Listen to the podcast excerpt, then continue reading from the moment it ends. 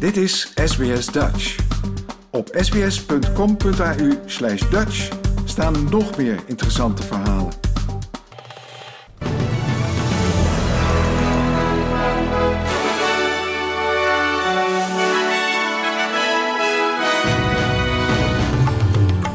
Dit zijn de headlines van het SBS Dutch nieuwsbulletin van woensdag 22 maart.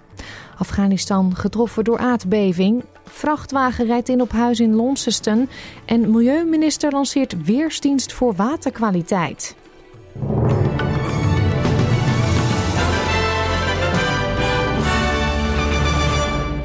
Afghanistan is getroffen door een aardbeving met een kracht van 6,5 op de schaal van Richter. De beving werd ook gevoeld in Pakistan en India.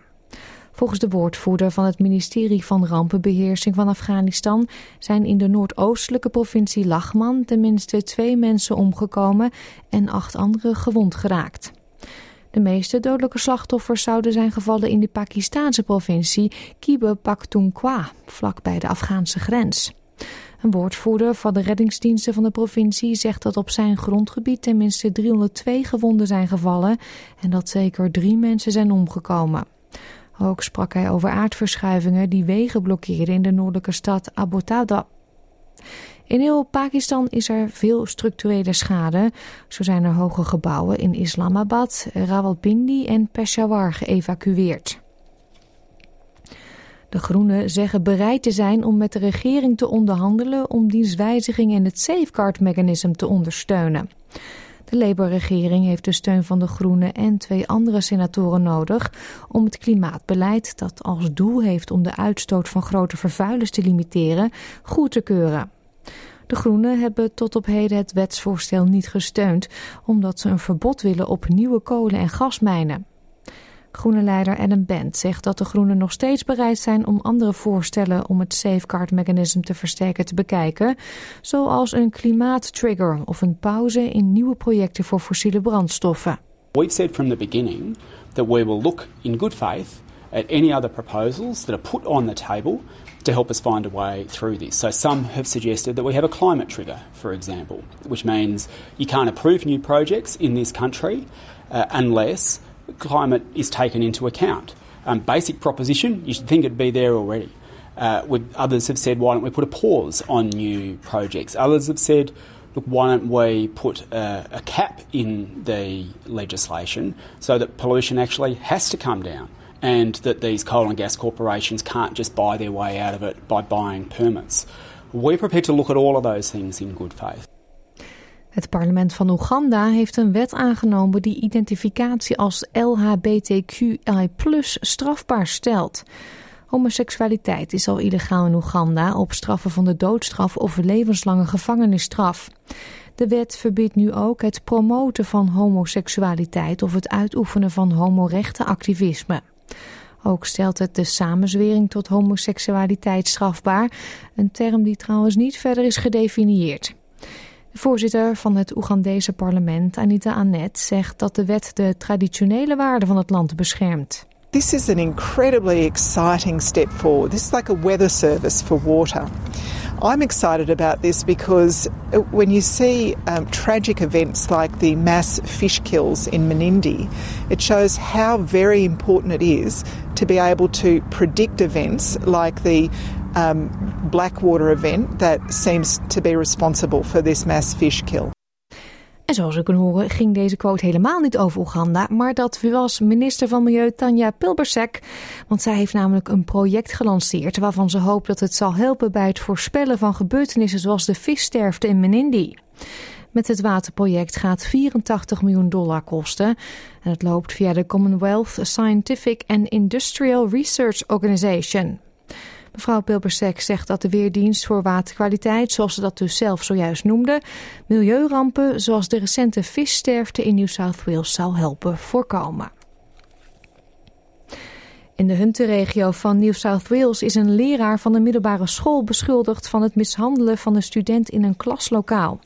De politie werd gisterenmiddag naar Maitland Grossman High School geroepen na berichten dat een leerling was aangevallen door een mannelijke leraar.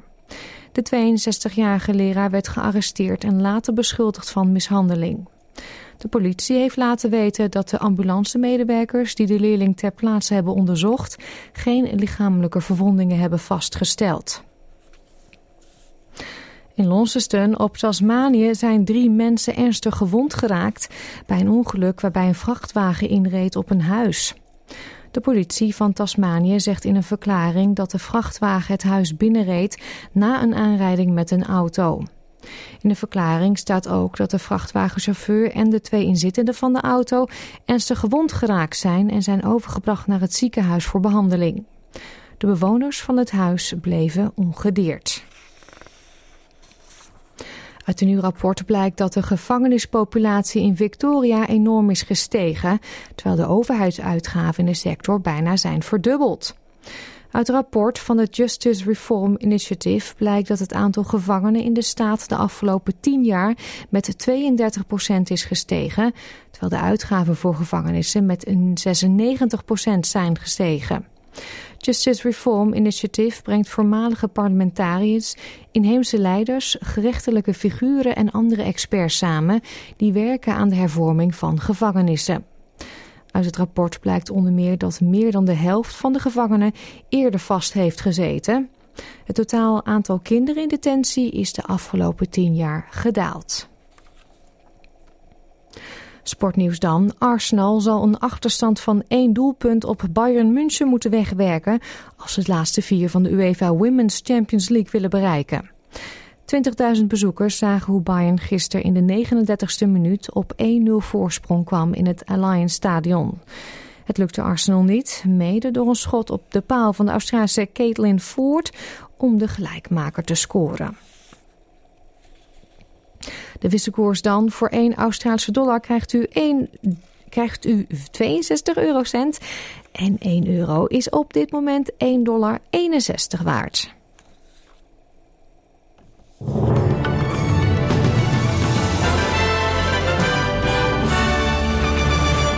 Kijken we natuurlijk ook nog even naar de weersverwachting voor vandaag. In Perth is het zonnig en wordt het 31 graden.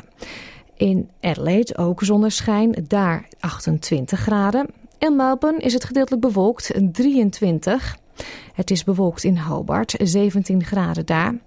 Canberra, daar een paar buien, 23. Ook Wollongong kans op een bui, 25. Sydney gedeeltelijk bewolkt, 25. Ook gedeeltelijk bewolkt in Newcastle, 28 graden.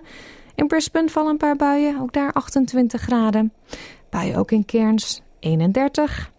Darwin, buien met kans op onweer, 32 graden. En in Alice Springs is het zonnig en wordt het maximaal 37 graden. Dit was het SBS Dutch nieuws.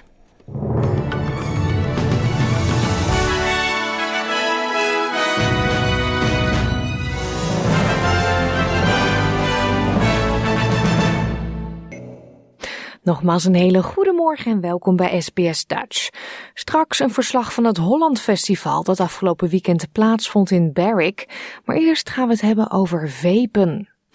De belangrijkste medische instantie van Australië roept namelijk op tot strengere regelgeving rond vapen, na een nieuw rapport over de gezondheidsrisico's van e-sigaretten. Het onderzoek toont aan dat tieners die vapen 3 keer... Like, deel. Geef je reactie. Volg SBS Dutch op Facebook.